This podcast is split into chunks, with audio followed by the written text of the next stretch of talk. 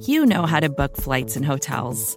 All you're missing is a tool to help you plan that unbelievable travel experience. That's why you need Viator. Book guided tours, excursions, and more in one place. There are over 300,000 travel experiences to choose from, so you can find something for everyone. And Viator offers free cancellation and 24 7 customer support for worry free travel. Download the Viator app now and use code Viator10 for 10% off your first booking in the app. Find travel experiences for you. Do more with Viator. Chapter 31 My home, then, when I at last find a home, is a cottage.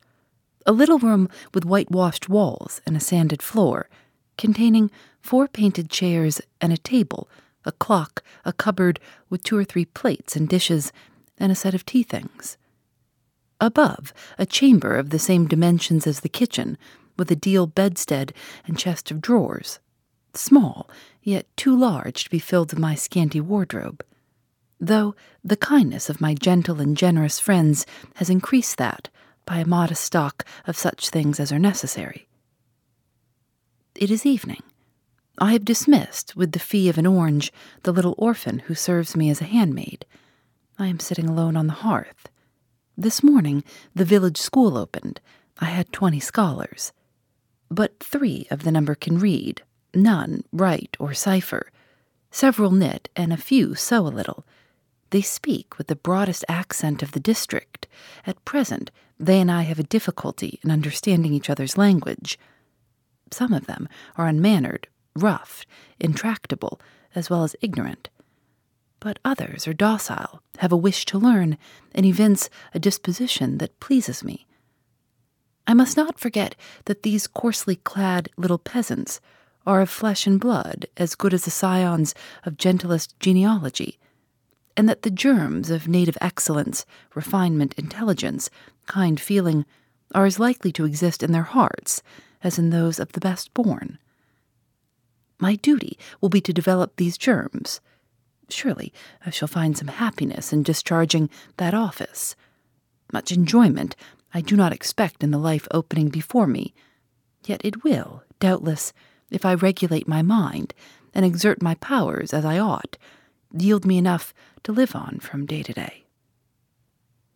Was I very gleeful, settled, content during the hours I passed in yonder bare, humble schoolroom this morning and afternoon? Not to deceive myself, I must reply, no. I felt desolate to a degree. I felt, yes, idiot that I am, I felt degraded. I doubted I had taken a step which sank instead of raising me in the scale of social existence. I was weakly dismayed at the ignorance, the poverty, the coarseness of all I heard and saw round me. But let me not hate and despise myself too much for these feelings. I know them to be wrong. That is a great step gained. I shall strive to overcome them. Tomorrow, I trust, I shall get the better of them partially, and in a few weeks, perhaps they will be quite subdued. In a few months, it is possible, the happiness of seeing progress and a change for the better in my scholars may substitute gratification for disgust. Meantime, let me ask myself one question Which is better?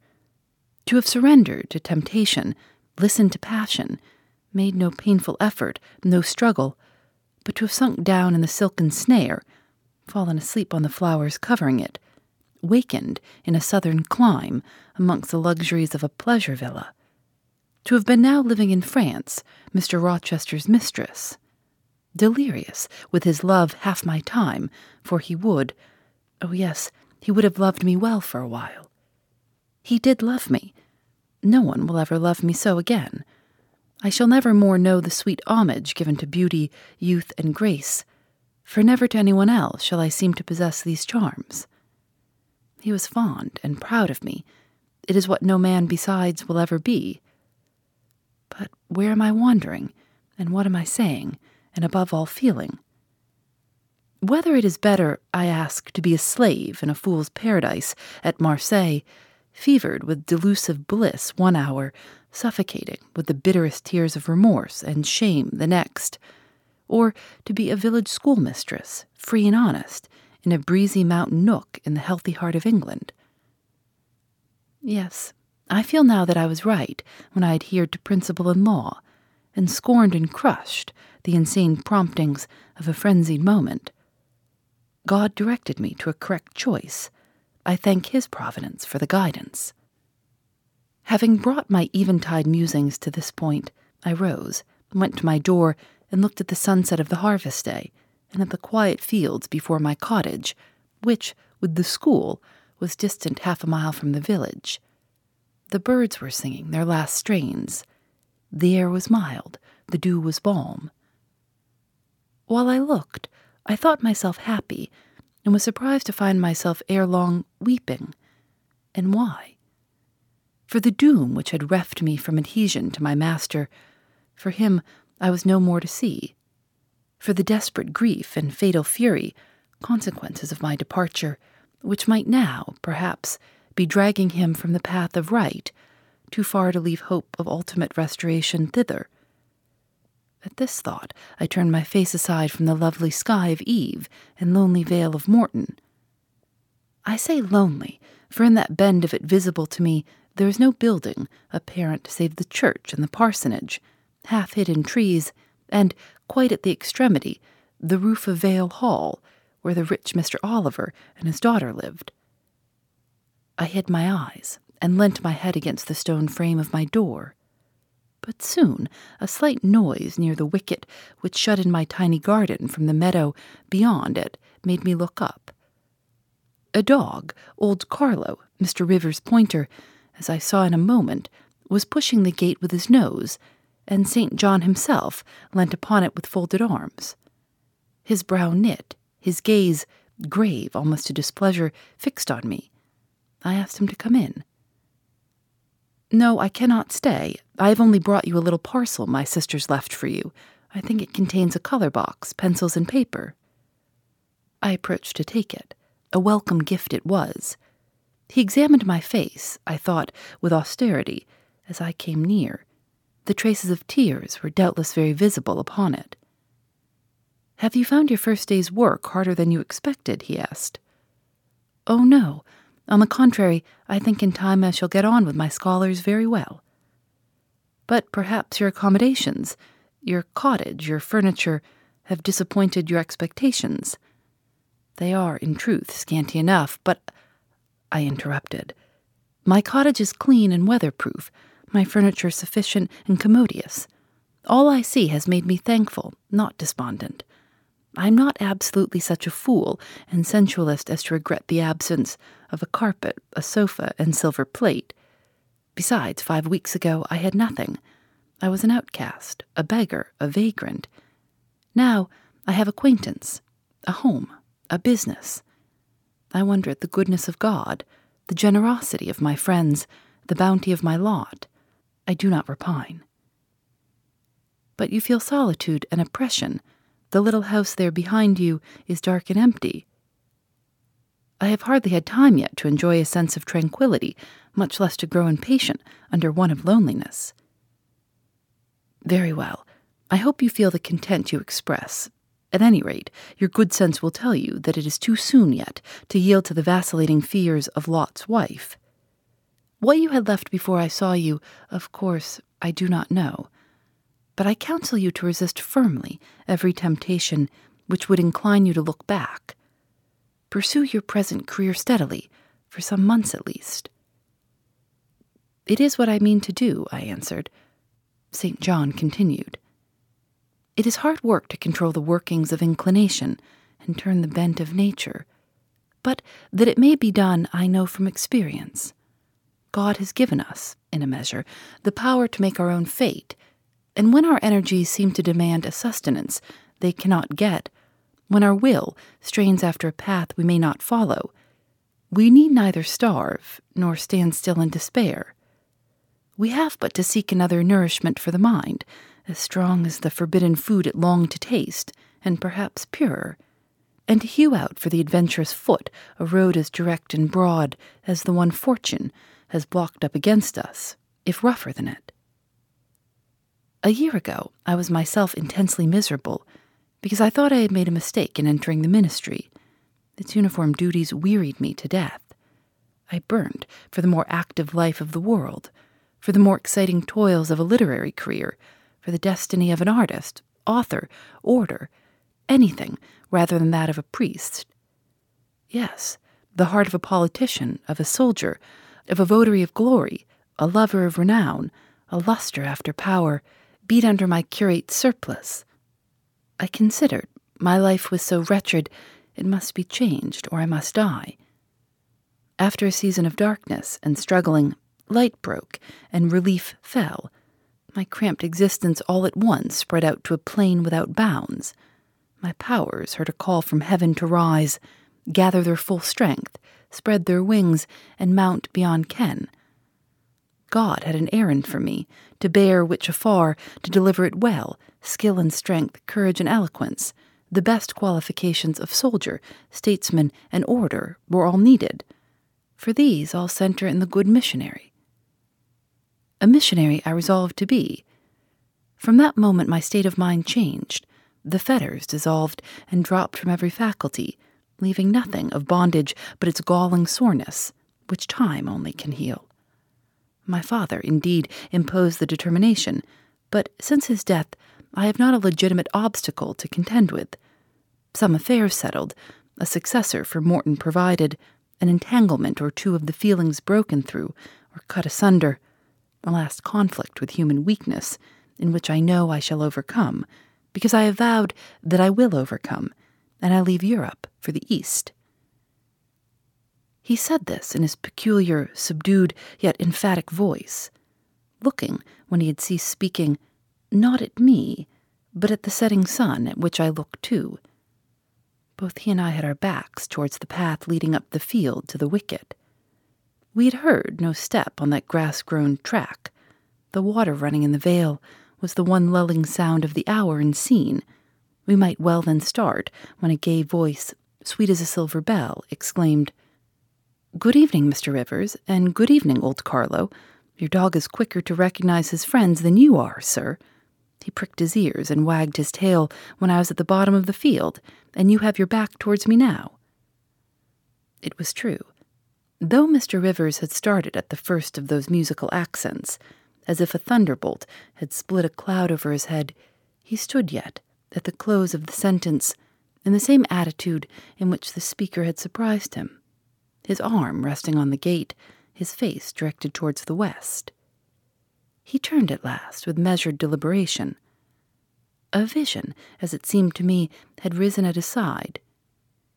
There appeared within three feet of him a form clad in pure white, a youthful, graceful form, full yet fine in contour. And when, after bending to caress Carlo, it lifted up its head and threw back a long veil, there bloomed under his glance a face of perfect beauty. Perfect beauty is a strong expression, but I do not retrace or qualify it. As sweet features as ever the temperate clime of Albion molded, as pure hues of rose and lily as ever her humid gales and vapory skies generated and screened, justified in this instance the term.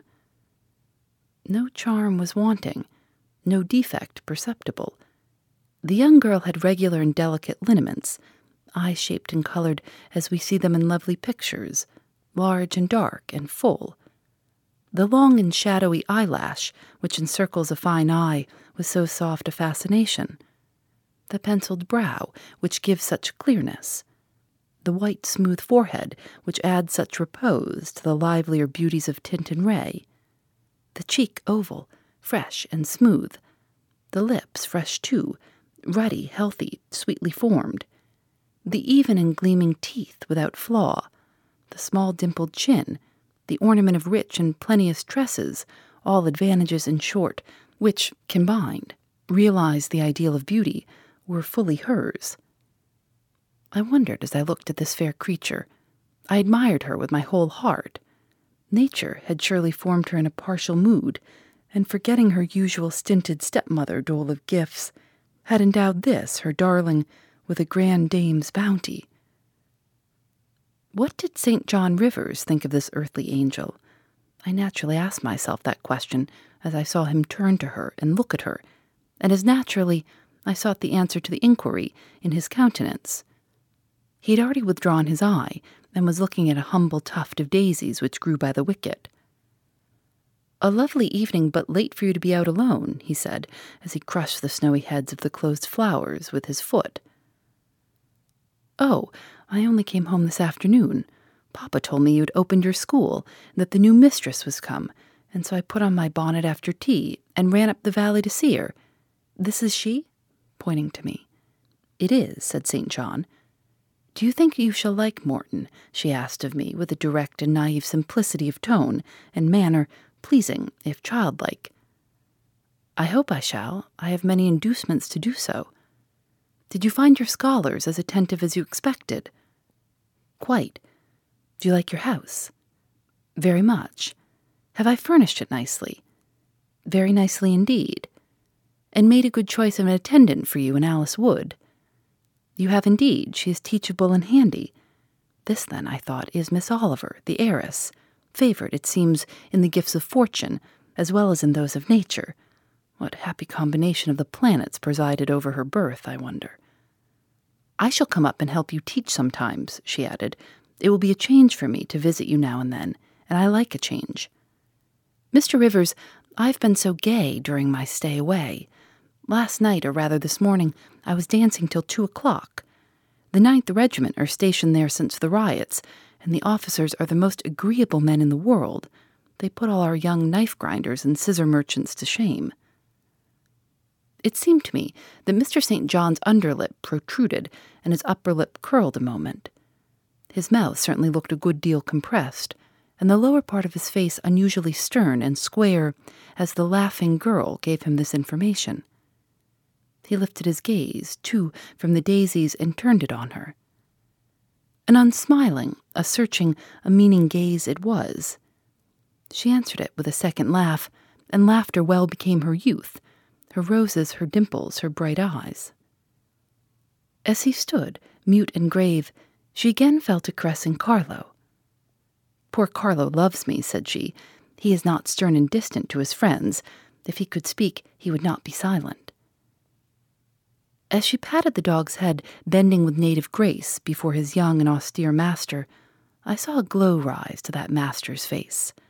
I saw his solemn eye melt with sudden fire and flicker with resistless emotion. Flushed and kindled thus, he looked nearly as beautiful for a man as she for a woman.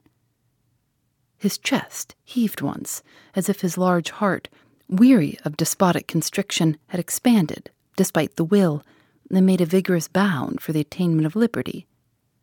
But he curbed it, I think, as a resolute rider would curb a rearing steed.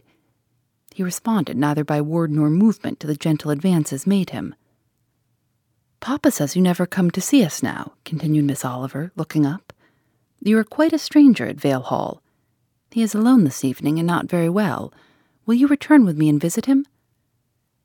It is not a seasonable hour to intrude on Mr. Oliver, answered St. John.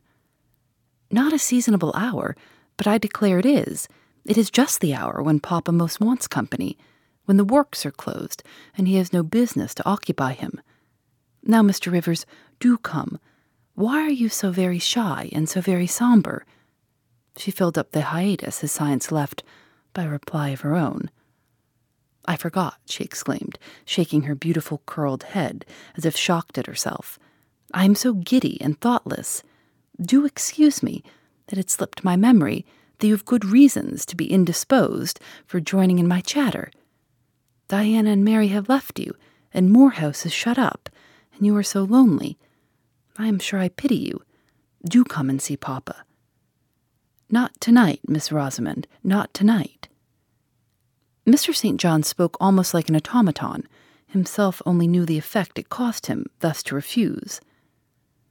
Well, if you are so obstinate, I will leave you, for I dare not stay any longer. The dew begins to fall. Good evening. She held out her hand. He just touched it.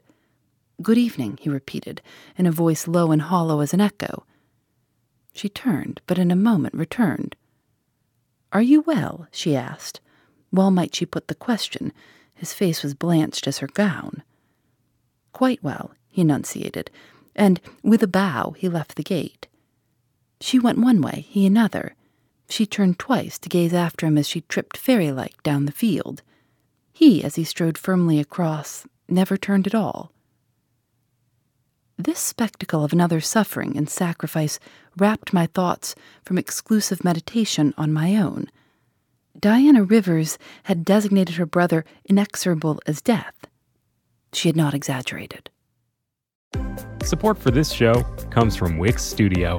Designers and devs, you might be able to do your thing better on Wix Studio, a web platform with everything you need to deliver bespoke sites hyper efficiently. Design teams get a ton of smart features that can take the grind out of web creation without it costing per pixel control. Dev teams, you get a zero setup, developer first environment combined with an AI code assistant and your preferred IDE for rapid deployment. Search Wix Studio today to explore the full range of features. Phoebe Reads a Mystery is recorded in the studios of North Carolina Public Radio, WUNC.